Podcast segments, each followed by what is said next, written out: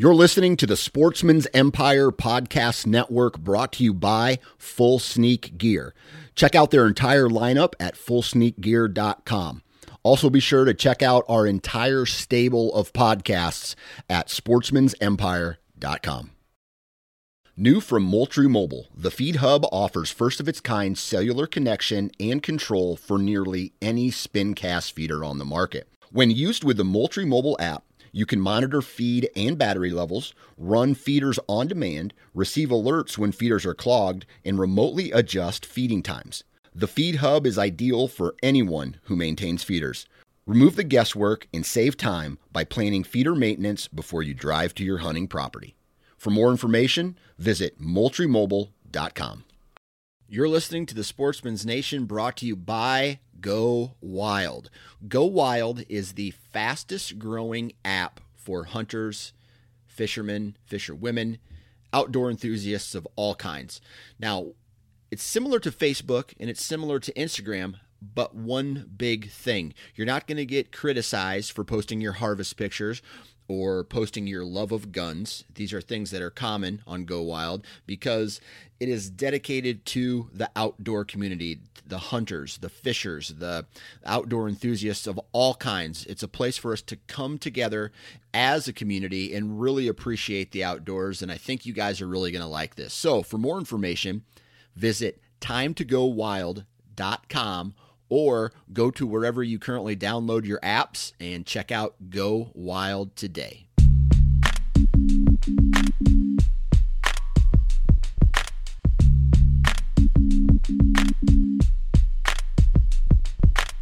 Welcome to the Nine Finger Chronicles podcast, brought to you by Exodus Trail Cameras, the number one podcast for bow hunting product information and hunting stories from across the nation. And now, here's your nine fingered host, Dan Johnson. All right, everybody, welcome back to the Nine Finger Chronicles podcast brought to you by Exodus Trail Cameras. Go to exodusoutdoorgear.com, enter the discount code nine fingers. That's the number nine, followed by the word fingers, and you will receive $20 off the purchase of your trail camera. Now, we have a kick ass podcast today, and I'm going to tell you why. It's because we have a harvest from this year, opening day, that uh, we're doing a big buck profile on and uh, we're going to be talking with a, a, guy named Scott Vader. Vader. I forget his last name anyway. He knows who, who he is. Scott slammed an absolute giant on opening day. I, no, not opening day, but a couple days after opening day, whatever. It was this like it was like this past weekend, I think, and or two weekends ago. Anyway, I have absolutely no accurate information for you except that the information in the upcoming podcast is going to be accurate. So there's that. All right, it's a it's a badass podcast about a big buck, um, and the story is a guy who identified this deer the year previous. They didn't get a crack at it. They put in a lot of work on the properties that they hunt, and lo and behold, they caught him on camera, and they put the pieces of the puzzle together to find out where this buck was coming. There's obviously a lot more details, so stick around for the podcast because, again, it's badass. Now, before we get into today's podcast, I'm telling you, eh, just like you've read, just like I've talked about, just like everybody else talks about, if you want to be successful, right, you have to be able to move to where the deer are at. And that means being mobile, right? I think we can all agree on that. Um, I'm a fan of run and gun style hunting, and I do it with a lone wolf tree stand. Um, you guys know I talk about that this all the time. It is one of the best setups for mobile hunting. Right? Tear up, set down, move. Tear up, set down, move. Or t- set up. I can't even talk today. You set up, you tear down, you move, and you repeat that until you get in front of a, a deer that you're able to harvest. Uh, I'm a huge fan of run and gun hunting, and I'm a huge fan of Lone Wolf. Now, go to Lone Wolf's website and enter the discount code 9FC50. And what's that going to get you? It's going to get you, it's going to get you, what is it going to get you? It's going to get you $50 off of all orders over $200. So roughly around 25% savings if, if your purchase is uh, $200. So it's $50 off all orders over $200 and that discount code is 9FC50. Take advantage of that while the getting is good because the season is here and the rut is coming up fast and I'm jacked for it. Hopefully you guys are jacked for it. Um, I'm checking my trail cameras now. I made a huge move. Uh, I moved. I'm a little late, but I moved everything, all my trail cameras off the mineral and the summer ranges to the pinch points, fence crossings, travel travel corridors that has have historically gotten me good trail camera pictures, and it's kind of those areas are telling me what the deer are doing and I am ready to start the process of checking those trail cameras, trying to locate a big deer and start making moves on them. Uh, that's my goal for this uh, upcoming year, and uh, that's how I do it. So I don't know about you guys, but I'm I'm freaking jacked for this upcoming season. I just want to get in the timber. I haven't got to do that yet because I have three kids, which is also another friendly reminder to everybody out there who's listening, and that is don't have three kids. If you want if you want to hunt a lot, don't have three kids. Um, so there's that advice too. but I'm way off topic. Let's get into today's big buck profile with Scott Vodder. All right, on the phone with me right now, Mr. Scott Vodder. How you doing, man? Pretty good. How about you, man? I can't complain. I think uh, you might be doing just a little bit better than me, and I'll kind of fill that in with you know social media. You sit there and i'm just kind of scrolling i'm scrolling and scrolling and then every time i see a big buck i stop i look at it and it's a slob. So i reach out to you and i say hey man you want to hop on the podcast? And you replied hell yeah let's do it. And here yeah. here we are. Yep. So basically what I want to do is I want I, I want to do like a big buck profile and I want I want to dig into the story of this buck where he was living um, maybe some of the routes he was taking when you first heard of him and just kind of break it break it down. And um, but the first question I want to ask you is do you still have a smile on your face from the night that or from the day you shot him? Yeah no it's uh it's still you know beaming and whatnot. I, you know, it's kind of you know a surreal moment. It's you know I never expected in my biggest dreams that I would ever shoot a deer of this caliber. Um, and yeah, you know, friends and family, you know, are still calling and texting and whatnot and saying, "Oh, you know, you still pumped about?" Yeah, you know, I right now I'm actually looking at the rack right now, and you know, it it brings back you know the hunt and everything. And yeah, no, it's the smile is still there, and I'm sure it's it's going to be there for quite a while. Absolutely, absolutely. So I think what I want to do is the the first question is I want to I want to ask what state do you live in? Wisconsin. Okay, Wisconsin. Now, what when was opening day in Wisconsin? I think it was like September 15th or 18th. I'm not even not even sure. Okay, date exactly. So, uh, and then when did you end up harvesting this buck? Uh, September twenty first. Okay, so was that an evening hunt? Yeah. Yep. Okay. All right. So, I want to I want to go and take it all the way back to the very beginning, and I want to ask you when was the first encounter or the first I guess when did you first notice this buck? I would say I want to say it was July of 2017. Okay. Um, we had picked up this. I mean, no, you know, no history with this deer at all. All of a sudden, he just showed up um, on a, you know, on a field, one of our ag fields, um, and we thought, oh, you know, he. I mean, he looked like a, a pretty solid deer. You know, we thought, okay, he's got a bigger body. You know, he's probably, you know, a three or four year old. You know, and we thought, okay, we'll put him on the hit list right away um, just for the fact that we try and shoot deer on our farm that are you know three years or older. Okay. You know, we figure we can try and give them some maturity, you know, and kind of express what they're going to have. And but yeah, I'd say mid July was the first time that he that he became you know got on our radar and we actually knew about him. Okay, and you're saying that last year you th- you thought he was a three, maybe a four year old. Yeah, at you know at that time, those first set of pictures, you know, I mean they weren't the best, you know, body wise. So we thought, okay, you know, he looked like a three or four year old deer. Yeah. Yeah, and that's it's kind of deceiving in July, right? The antlers may not Yeah. be fully grown yet, and the bucks the bucks are looking real narrow because they're not in that in that full rut, and, and and at the same time their racks look huge because their bodies look thinner. Yeah, exactly. That's why you know, I mean, we don't. I mean, it's nice when you get history with them year after year, and you can tell what deer is which. But I mean, like I said, I mean, we knew just from what he had so far going on and the what we saw of his body, we figured he was going to be at least put on our hit list for for that fall. Gotcha. So so was is this a farm that you've hunted for several seasons, or was it just a, a new farm that you picked up? No, this was actually it used to be my grandparents' farm, um, and then my grandma actually sold part of the farm to my cousin and I. Okay. And so I mean, I've been hunting.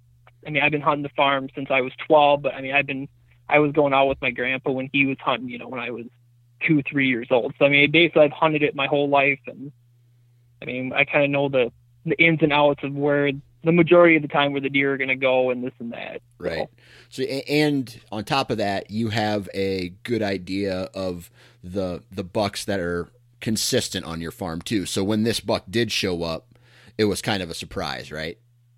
Yeah, I mean, you know, when he, you know, as the season went on, but I mean, during summer, you know, we pegged him, you know, as a a low to, you know, mid 140s class deer, and you know, for us, you know, we normally have, I'd say, one or two deer in that, you know, class, you know, that scoring class on our farm. So I mean, he was, you know, he kind of fit, you know, the the the mold of what we normally grow for that area. So Gotcha.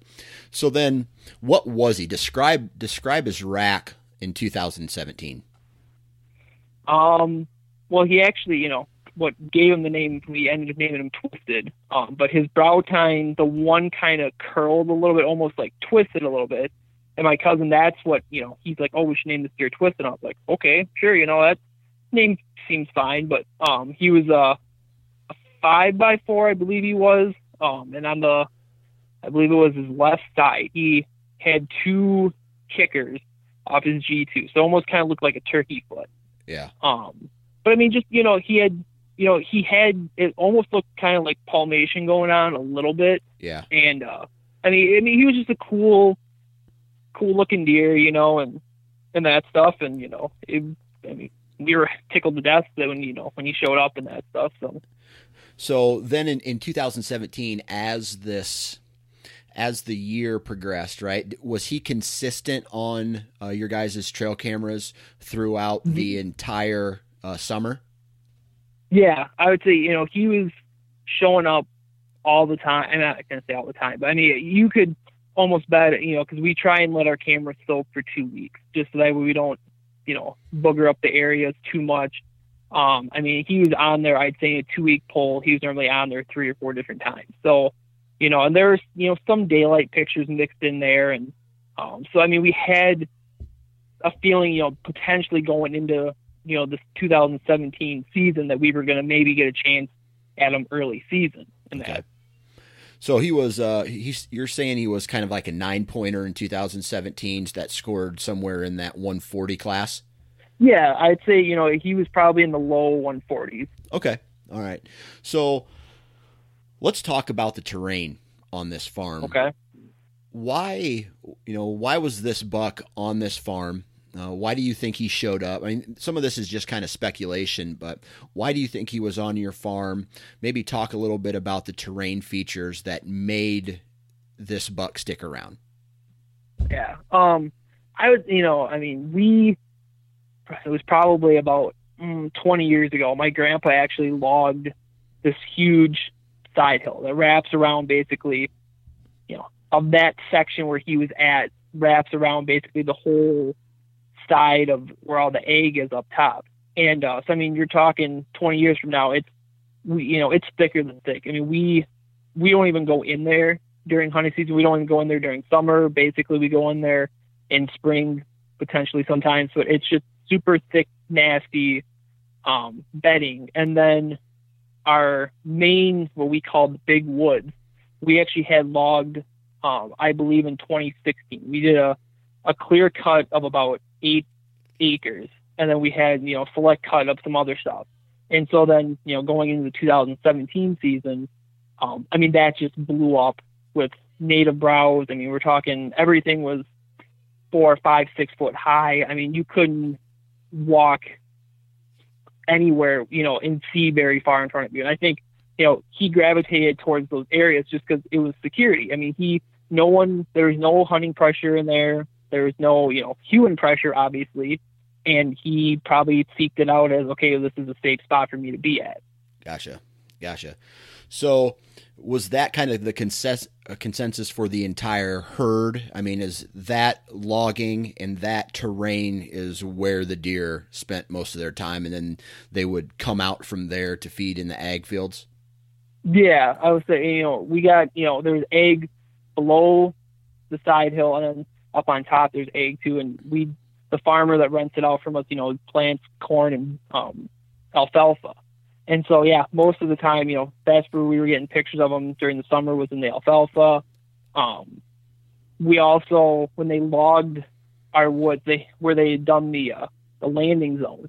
My cousin actually put in like a little quarter acre clover plot that came in. I mean, just phenomenal. I mean, I was blown away of how well that came in. But I mean, there were a ton of deer also using that little um, little plot, and you know that was also another spot. You know, we were getting pictures of them during summer, also on that little plot, and we thought, okay, that could be potentially a spot. You know, we kind of had in the back of our minds that potentially that could be where, you know, early season we could get a crack at them. Right.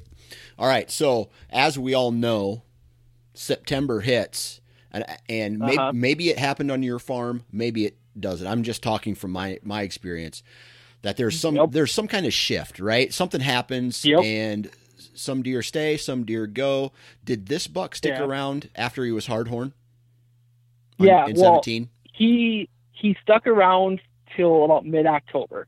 Okay, and uh, we our farm is kind of split in half by a by a county road, and we were lucky that, you know, he was going, you know, he went to the other side of our property. That's where his fall range we figured was. So, but yeah, so for early season, he stuck around on the side where he was summering all year or all summer. Right. So was this particular buck in 2017 officially on the hit list and how high on the hit list was he for you guys? yeah, he was he was definitely on the hit list. He was actually number two on the list. Um, we actually had another four year old um, that was an 11 pointer that um, my cousin actually had history with. He had found both sheds the year prior.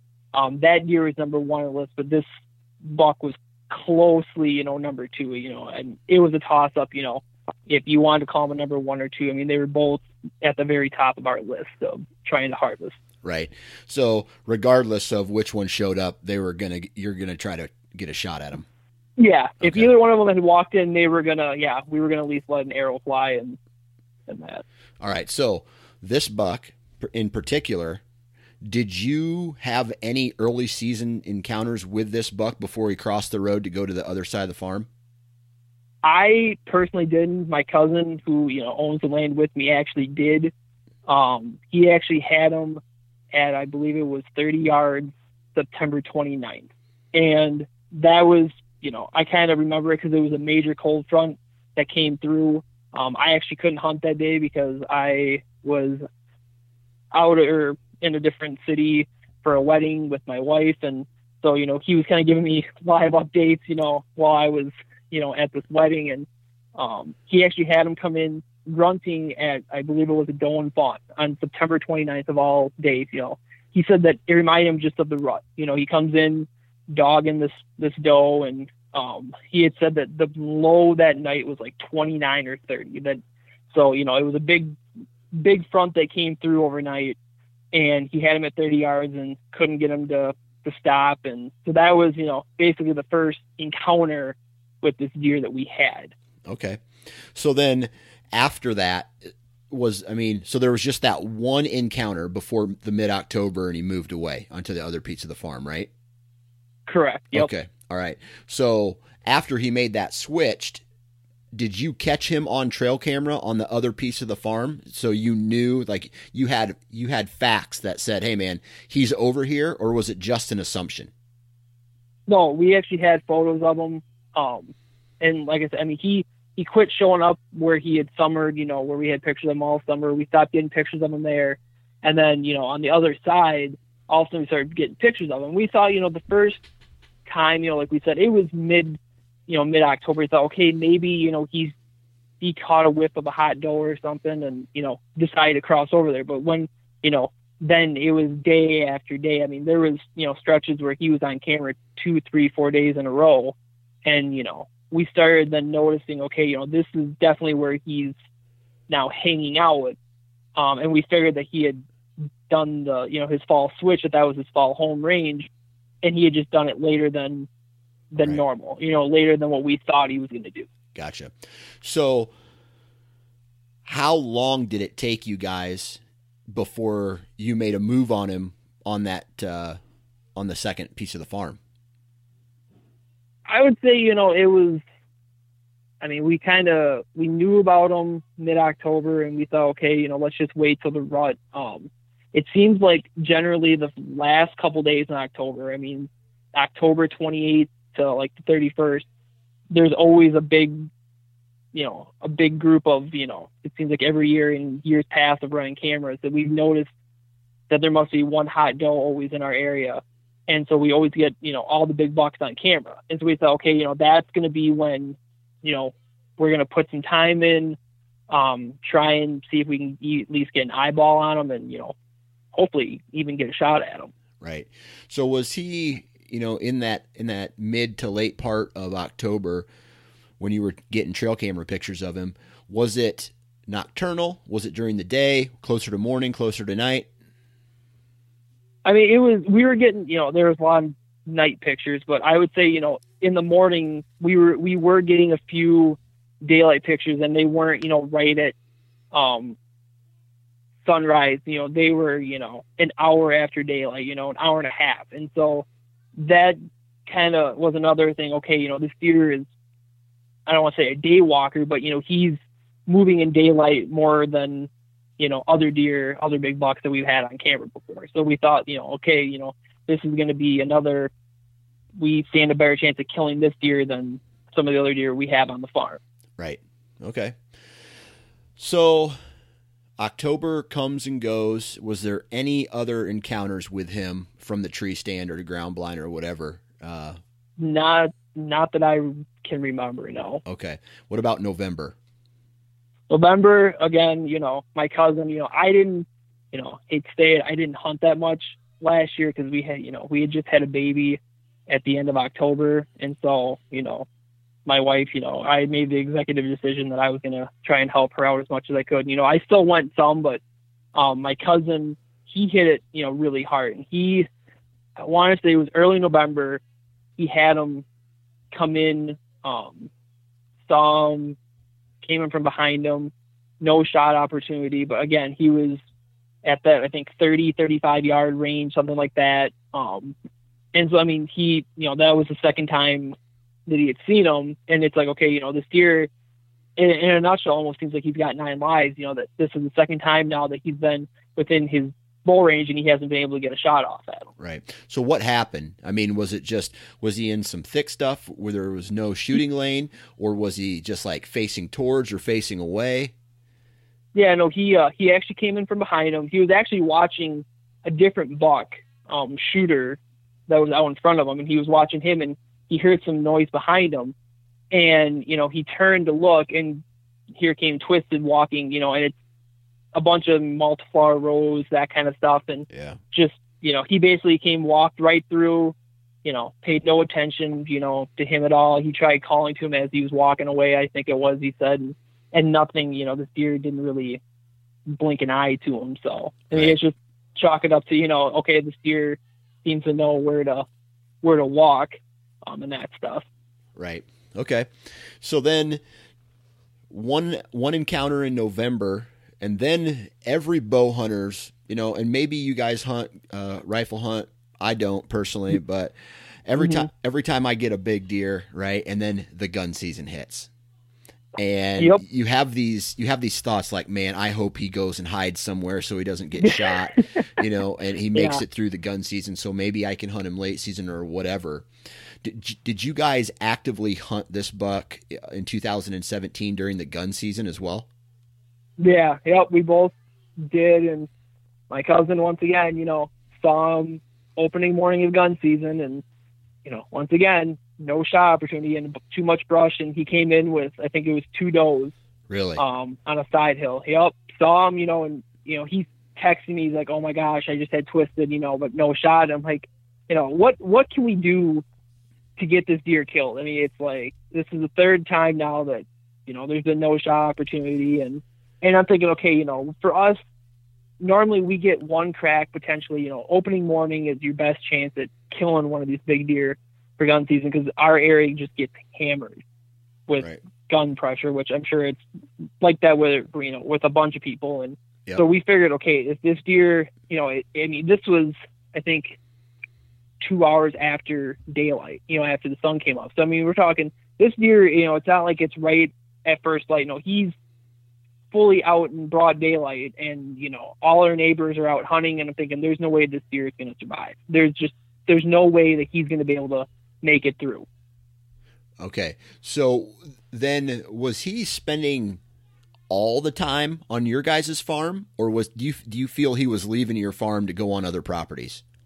No, I I'm pretty certain that I mean he spent some time on our farm, but um, that particular area where he was at his fall range was we only have 62 acres there, and we were Okay. pretty certain that um, the neighbor to the north and the neighbor to the west, there's a giant valley that runs through theirs, and the one neighbor did a clear cut probably about 10 years ago, and it's thicker than thick, you know, it's I mean, it's just perfect big buck habitat.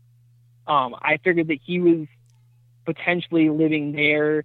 Um, and then also the neighbor to the north, they have, I think it's like a 240 acre farm, Okay. and there's only one guy that hunted with his daughter, and they they don't really, you know, they don't really bow hunt it much, and they don't put a ton of gun pressure on it. So I was almost in the back of my mind thinking, hoping and praying that he would go to the neighbor to the north because he stood the best chance of surviving if you went to that that farm. right. I guess. Right. Yeah, makes a lot of sense.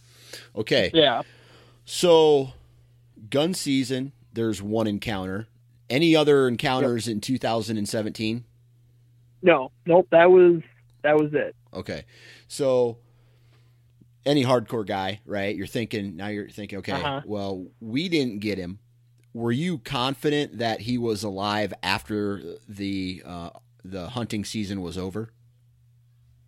Yeah, I mean, yeah, I mean, you know, before checking cameras, um, we, you know, my cousin lives right in the area, and he kind of knows with you know talking to neighbors, you know, and you know with pictures obviously getting sent out through text messages and that stuff that he figured he was probably gonna have a pretty good idea if he survived or not. Right. um, or if he had been taken, I guess, and he hadn't heard of anything. So that kind of gave us a little bit of hope that, hey, this deer maybe potentially, you know, by the grace of God, survived. Right. Okay. So after the hunting season was over, when was the next time that you well, let me ask, did you find his sheds?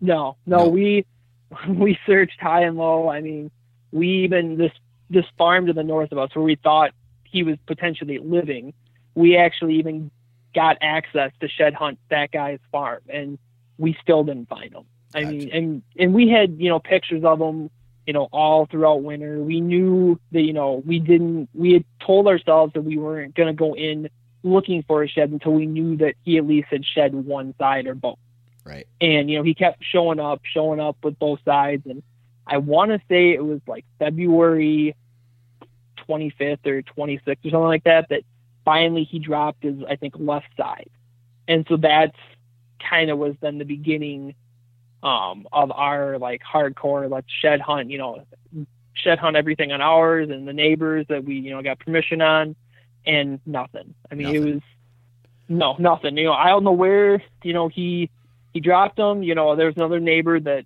you know had shed hunted too, and they didn't find anything. So if somebody did find them, they were keeping you know tight tight lip about it that they weren't going to say that they found them. Right. Okay.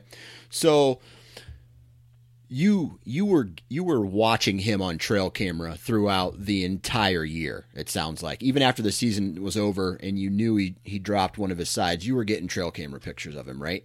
Oh, yep. Oh, yeah. Okay. I mean, it was, you know, yeah, every week, you know, he was on, I'd say at least once or twice, you know, a week. Gotcha. I mean, so we, you know, he, it wasn't like he was, you know, making a big giant round.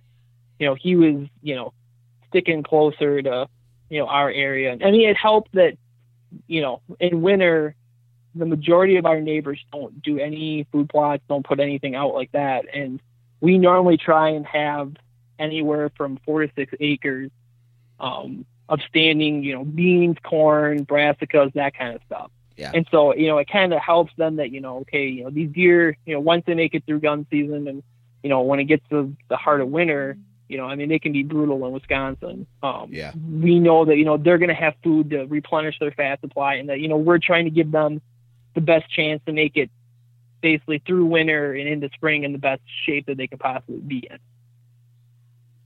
Awesome. So then winter's, you know, winners over. When was the like did you guys pause your trail cameras at all uh, throughout the winter or spring or do you just keep running them the entire season? No, well, I mean, we had them out for a turkey season, but um, we took brought them in. I'd say from like the early part of May till like mid June, and then we normally don't try and put them out till like Fourth of July is kind of our magical time, you know, when we say, hey, let's get them back out. But for whatever reason, this year, you know, we were a little bit antsy and said, you know, we got to see if this deer is going to show up again, and so then we got them out in um, in mid June. All right, so, So- mid June. It's always toughest for me anyway. You get those trail cameras out, and I've only checked my trail cameras one time since, man, I want to say the first week in August, right? Okay. So, so Mhm. I I've got trail cameras out there that probably, I mean, they may even have dead batteries in them right now, right? Or, or, or Yeah. full SD cards or whatever. So, Yep. my question to you is when did he show up or when did you recognize that he was back for the 2018 season I'd say it was mid June. It was I'd almost say when we put the cameras out, it was like two or three days after we had put them out. Um, he walked by again on this this ag field up on top, um, and we we knew it was him. I mean, you see the big brows, and then you know we started thinking, okay, you know, and then he added. It looked like he was gonna have two like dagger points almost coming Yeah. off from his his left brow tine, um, or his left base and whatnot. And we're like, okay, this deer. That's when you know the excitement started, you know, getting more and more. It's like, okay, this deer, okay, he's back. You know, at this point, we figured he was five and a half years old.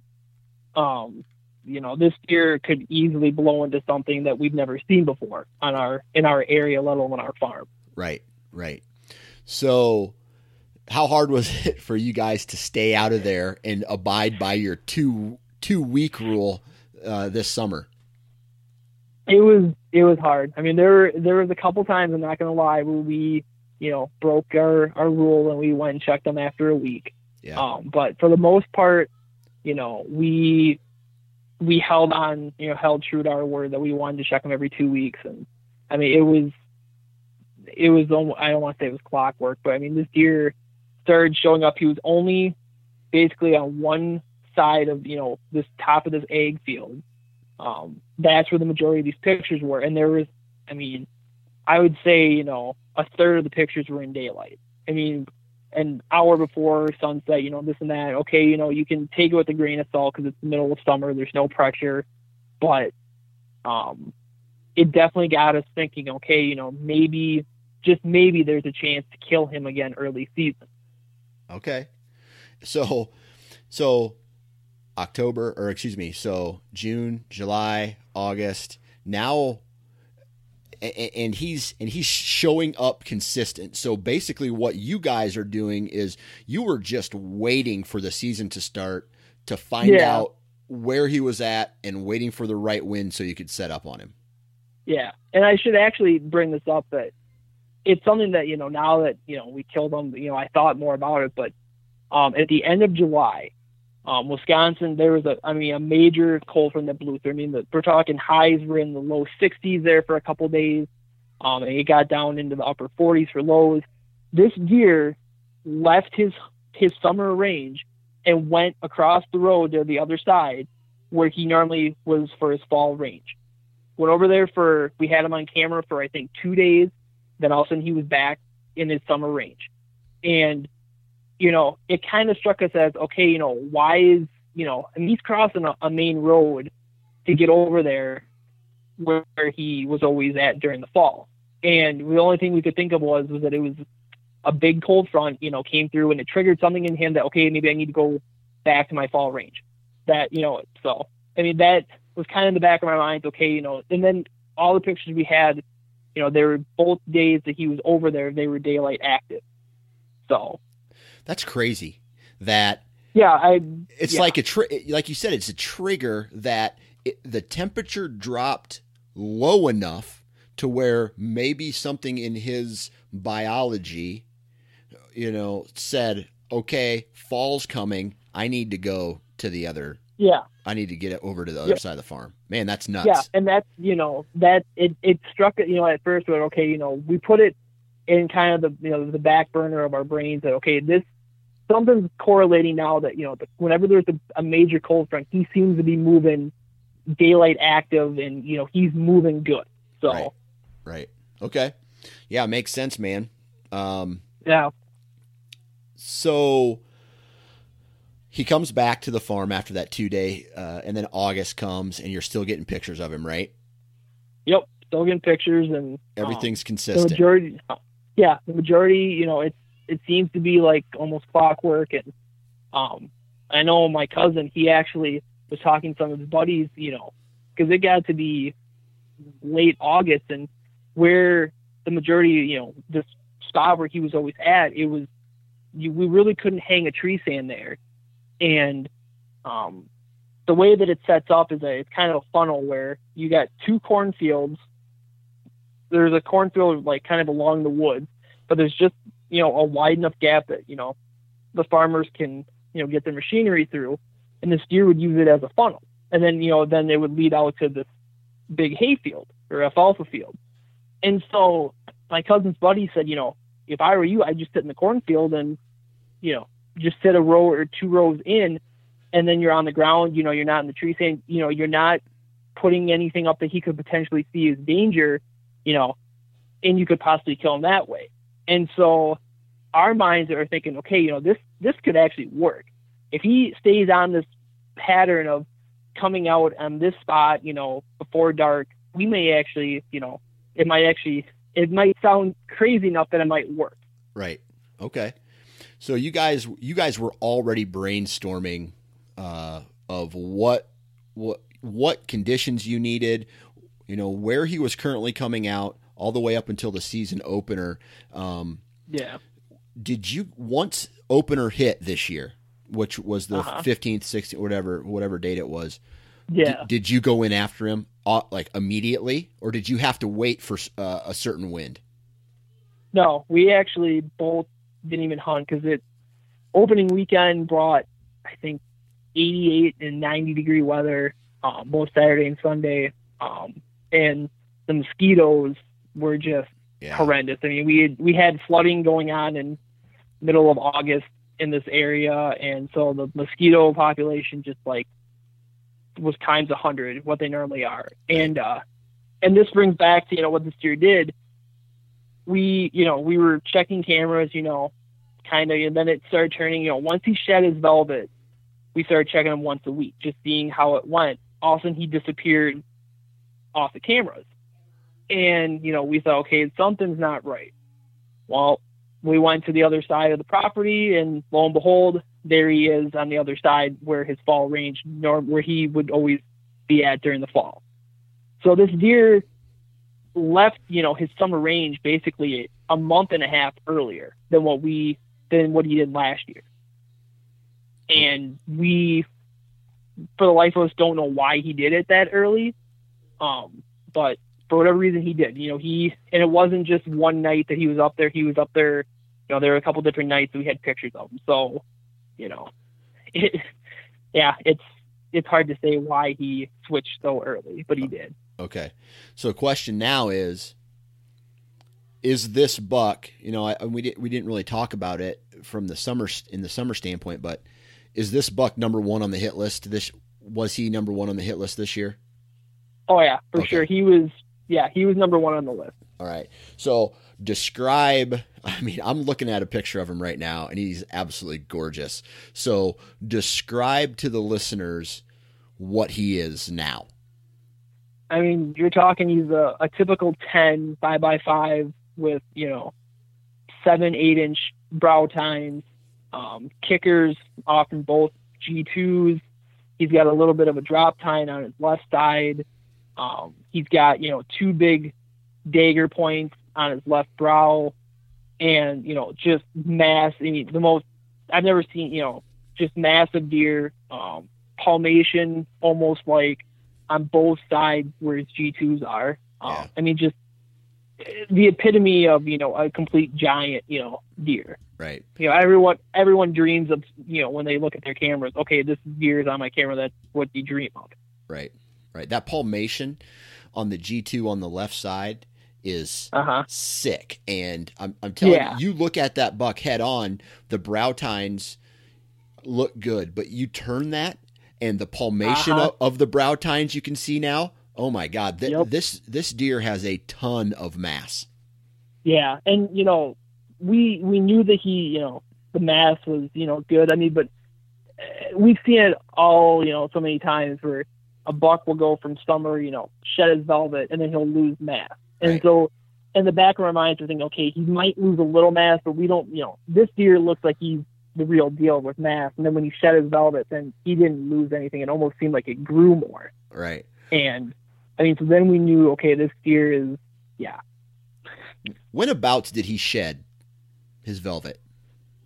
I want to say we had pictures of him, I think, like September 1st or 2nd, and he still had velvet.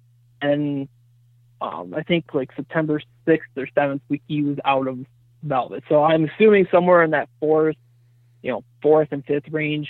September fourth or fifth is probably when he when he shed out. Gotcha. Okay. All right. So he is. I mean, so it's hot opening week, right? And you're like, yep. no, not going to do it. Then now this week happens, right? So what what what day did you shoot him on this this past Saturday? It was no Friday night. I shot okay. You, Friday night you shot him. All yep. right, so let's talk about that. All right, what what were the conditions that night that made you say, okay, I need to get into the tree to hunt him? Or wait a second, let me before I even uh, back up. Did you hunt him any any more?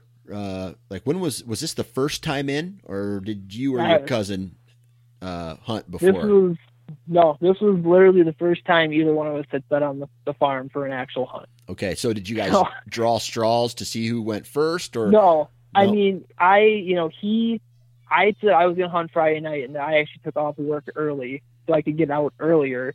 Um, and he was stuck at work. He had you know had some stuff going on, and so he said no. He's like I'm gonna hunt Saturday morning, and I was like okay, you know that's that's fine, you know. And but yeah, so I mean, I think what you know why pick Friday night to hunt was that um, Wednesday and Thursday it had basically been raining on and off all day.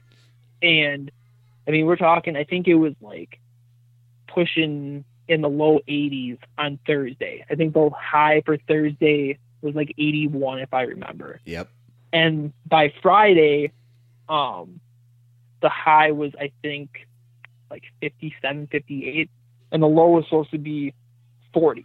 Right. So I mean, just this this big, huge cold front blowing through, you know, and, and again, it goes back to you know knowing what this deer did with big cold front. He moved during daylight, and I said, you know, I'm like, if you know, if we're gonna see this deer, this could be a potential night, you know, to, to see him.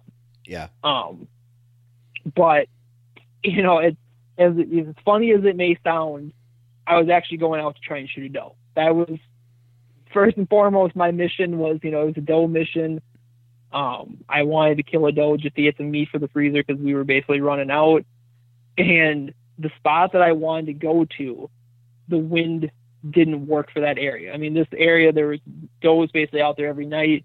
I thought it was going to be a gimme shot, you know, and the wind didn't work for that where our stand's at. And so, you know, rather than hunting a spot with a bad wind, I chose, you know, a different stand and and that. So so so what was your backup plan? I mean, you what you said, okay, well, I'm going to go out and hunt does. The wind was bad in that stand.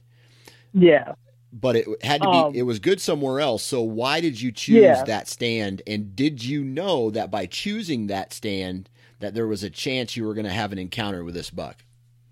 Yeah, um I mean, I it was a northwest wind and you know, it was a real strong wind all day, but it was supposed to die down towards the end of the night.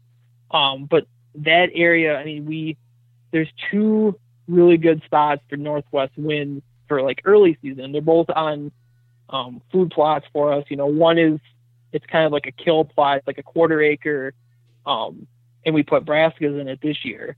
And then the other stand is about I don't know, maybe 75 yards away, 80 yards away, and that overlooked um, like an acre and a half of beans and corn. Right. And my cousin kept saying, you know, you got to hunt the brassicas, you know, you got to hunt greens. And for whatever reason, I had this gut feeling to sit on the bean field. Why, I don't know. Um, I just thought, okay, you know, to me, it seemed like a pretty good spot. And, you know, so I elected to go to the, uh, the bean corn plot. Okay.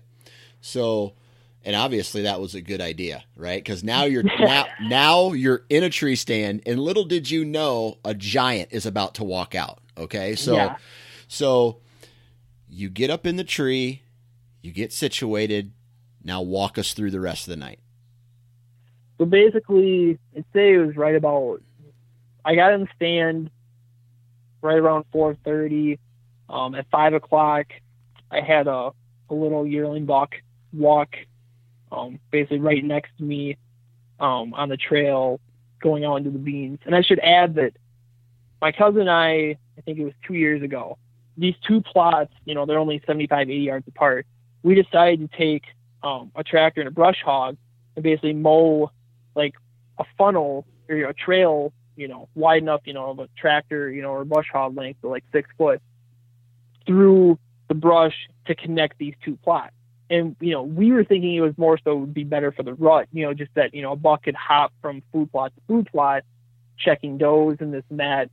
And uh so i the way that the the funnel is that the stand or the trail is literally like right below me on my right side where the stand's at um and this buck that's what he did he came from behind me and walked the trail and walked onto the beans um i'd say well, I don't know, it was probably 530, 540. I had another know, I had two does and a fawn come out, um, and then it was probably it wasn't until about seven o'clock at night. Um, I look behind me, and in this brassica plot, I see these two little bucks sparring with each other, and I thought, okay, that's you that's cool. And I'm watching them through the binos, and all of a sudden I see a third deer approaching, and I can tell that this deer is a bigger body deer than these two. I'm thinking, oh, it's probably just like a two year old or something. No, I see the right side of Twisted, and I I about fell out of the stand. you know, how much at this point? Uh, how much daylight uh, did you have left at this point? At that point, I probably had a you know about 15 minutes of of daylight left. Okay, and, know, and, how I far think, was he from you when you first saw him? At at this point, you know, he's probably 80, 85 yards away. Okay. And, you know, what sucks even worse is, you know, where he was standing in the brassica plot, he was about 25 yards in front of the stand that my cousin told me to pick. Oh, okay. Told me to hunt. All right. So at this point, you know, I'm like, oh my gosh, like, you know, in one breath, I'm like, I'm just humbled to even see a deer of this size. But then in the next breath, I'm like, crap, I should have listened to my cousin because I would have got a shot at him. And as you know, luck would have her, you know, the dear gods were with me. The one little buck started walking my way, taking the you know the funnel that we had made, um, and starts walking, and you know he gets you know past me and goes down to you know he's on the edge of the bean field then, and I grab my bow at that point, and I hear a twig snap behind me, and I just kind of look over my right shoulder, and here's twisted at you know spitting distance. I mean, we're talking. I literally look could look down. I probably could have spit on him. That's how close he, you know, was to my stand. So what did he do? Did he loop all the way around and come up, eh, like just he take a big circle? Where he, no, basically where he was at, he just basically went straight west. Okay. Um, and you know, he my wind was, you know, it wasn't blowing at him. It was kind of, you know, he still he would have had to have gone um, more to his right if he wanted to to get my wind. But I mean, he walked the trail. I mean, it reminded me of a picture perfect rut hunt, where you know he he just walks in, not a care in the world, no, not freaking out. You know, you think of a five year old deer, he's going right. to be sitting there looking around, scent checking everything, making sure of his surroundings. And this deer just waltzed in like there was nothing wrong. You know, he I'm assuming he was relying on you know, the first buck that, you know, came through, okay, if there's any danger, he's gonna he's gonna sound the it. alarm and yeah, he'll catch it and then I'll be fine. So at this point, you know, he's he's still walking and um he gets to about fifteen yards or so. And I'm like, okay, I need to I need to draw my bow. Well, I got the first buck that was that went through, he's kind of looking in my direction, and I have the third buck he's now directly below me. And I draw real slow, and I got drawn without any of these three deer knowing that I was there. Um, and he was quartering away, and you know, I did the best I could to hold steady, and you know, I released an arrow at him. All right, so like, is this the biggest deer you ever shot? Oh yeah, okay. you know, I had back in 09, I had shot a 167. And I thought, I'm not going to beat that deer. That deer, you know, I considered it to be basically a buck of a lifetime. You know, he was big, and I thought, I'm not going to shoot anything bigger. Right. You know, this deer I figured was bigger than him. Okay. So you drew back. I mean, what was going through your head at that time? Were, were you calm and collective, or were you like losing it? I, I, you know, I was. I'm not gonna say I was losing it, but I my heart rate was definitely was definitely going. Right. And, you know, I was trying to keep calm and just, you know, say, hey, you know, mental notes, don't look at the rack. You know what he what he is, basically. Just try and focus on the shot and and that. Gotcha.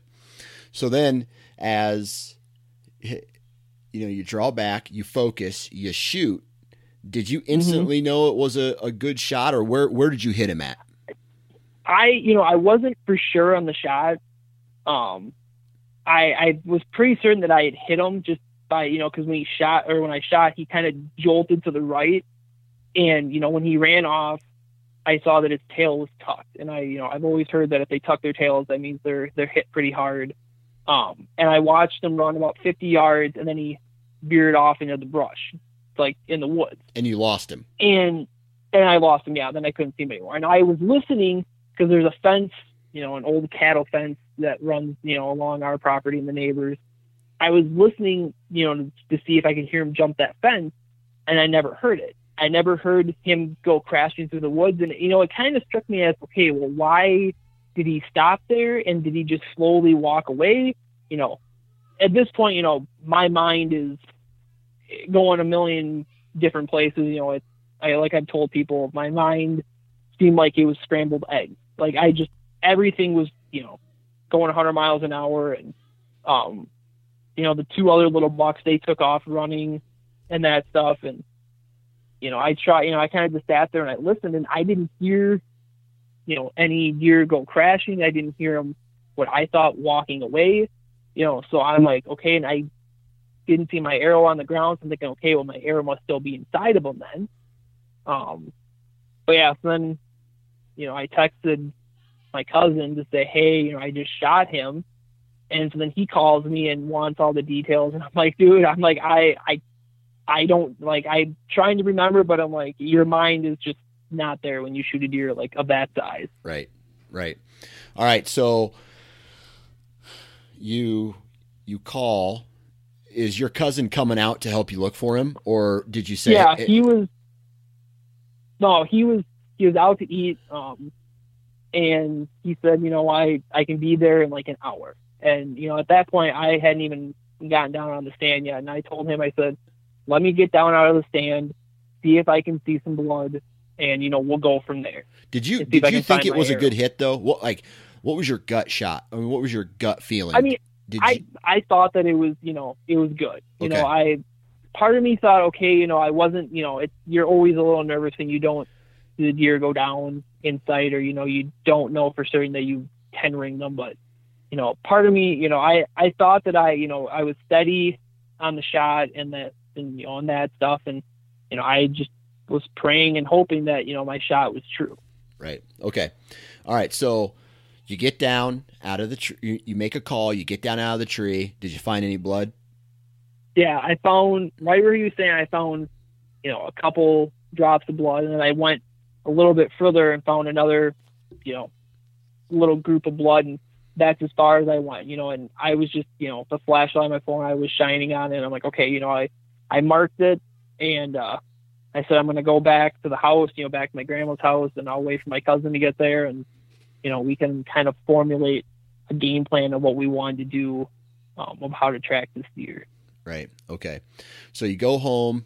It sounds like everybody meets up. You you put a little plan together. You head back out to the farm. How many people are with you at this point? Uh, at that point, it's just my cousin and I. Okay.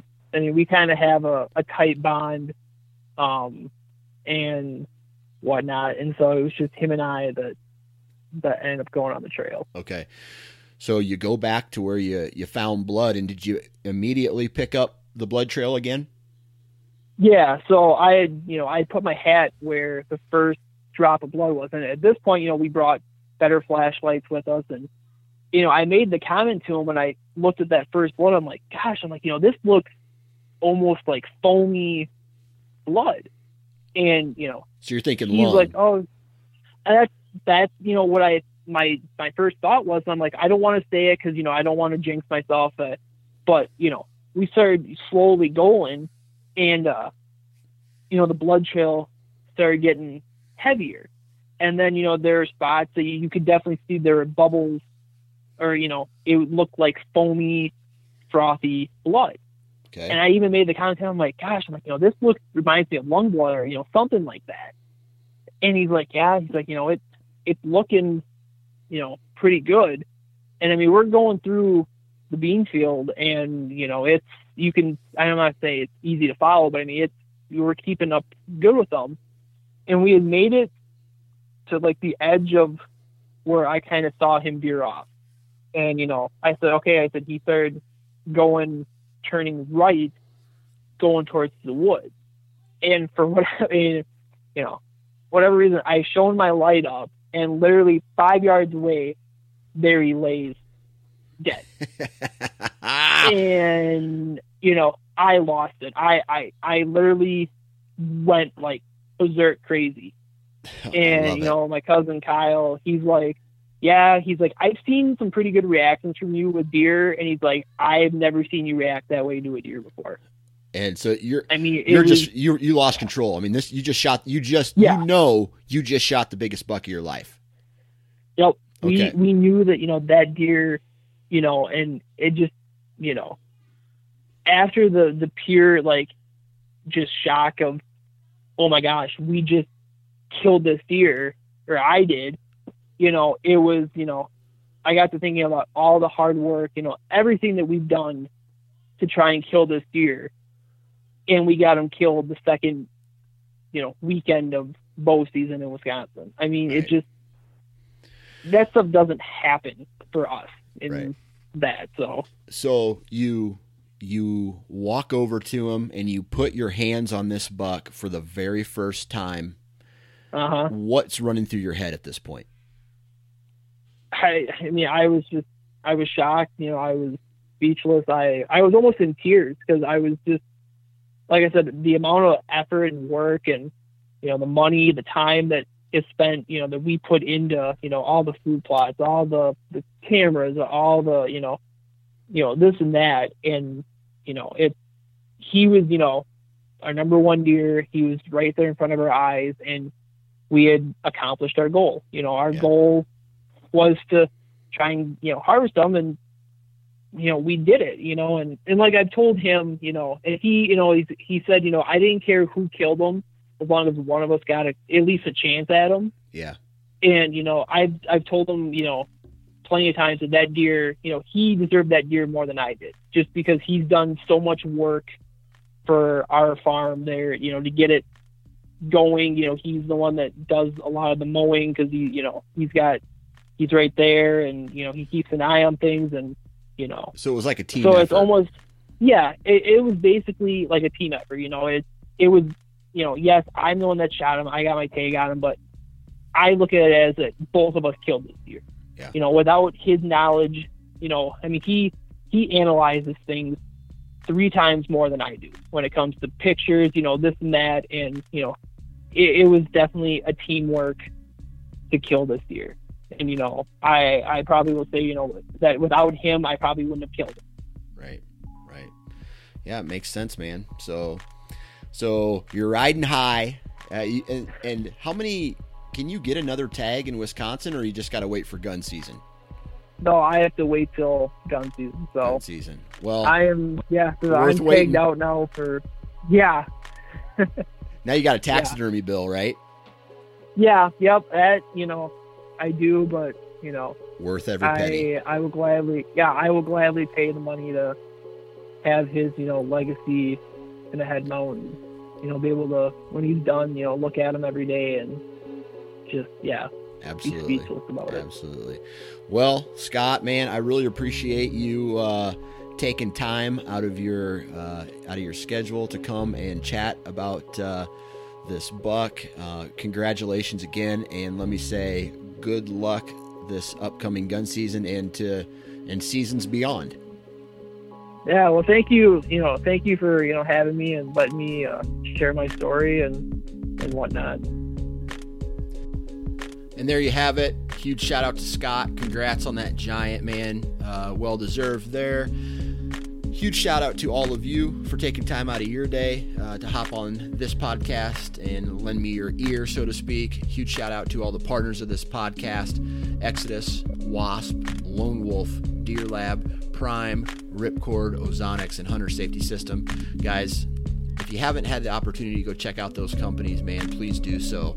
Uh, they support this podcast, and I would love it if you would support those brands because they support this podcast. Again, thank you. Um, I think that's it. Check me out on social media, right? If this is your first time ever listening to the Nine Finger Chronicles podcast, thanks for tuning in.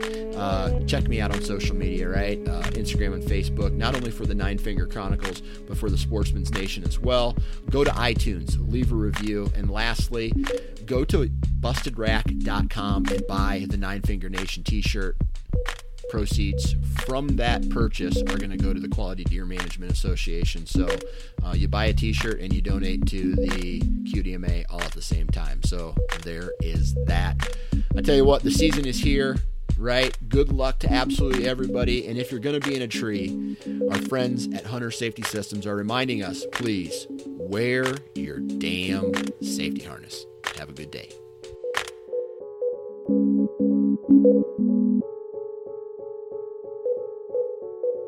Thank you.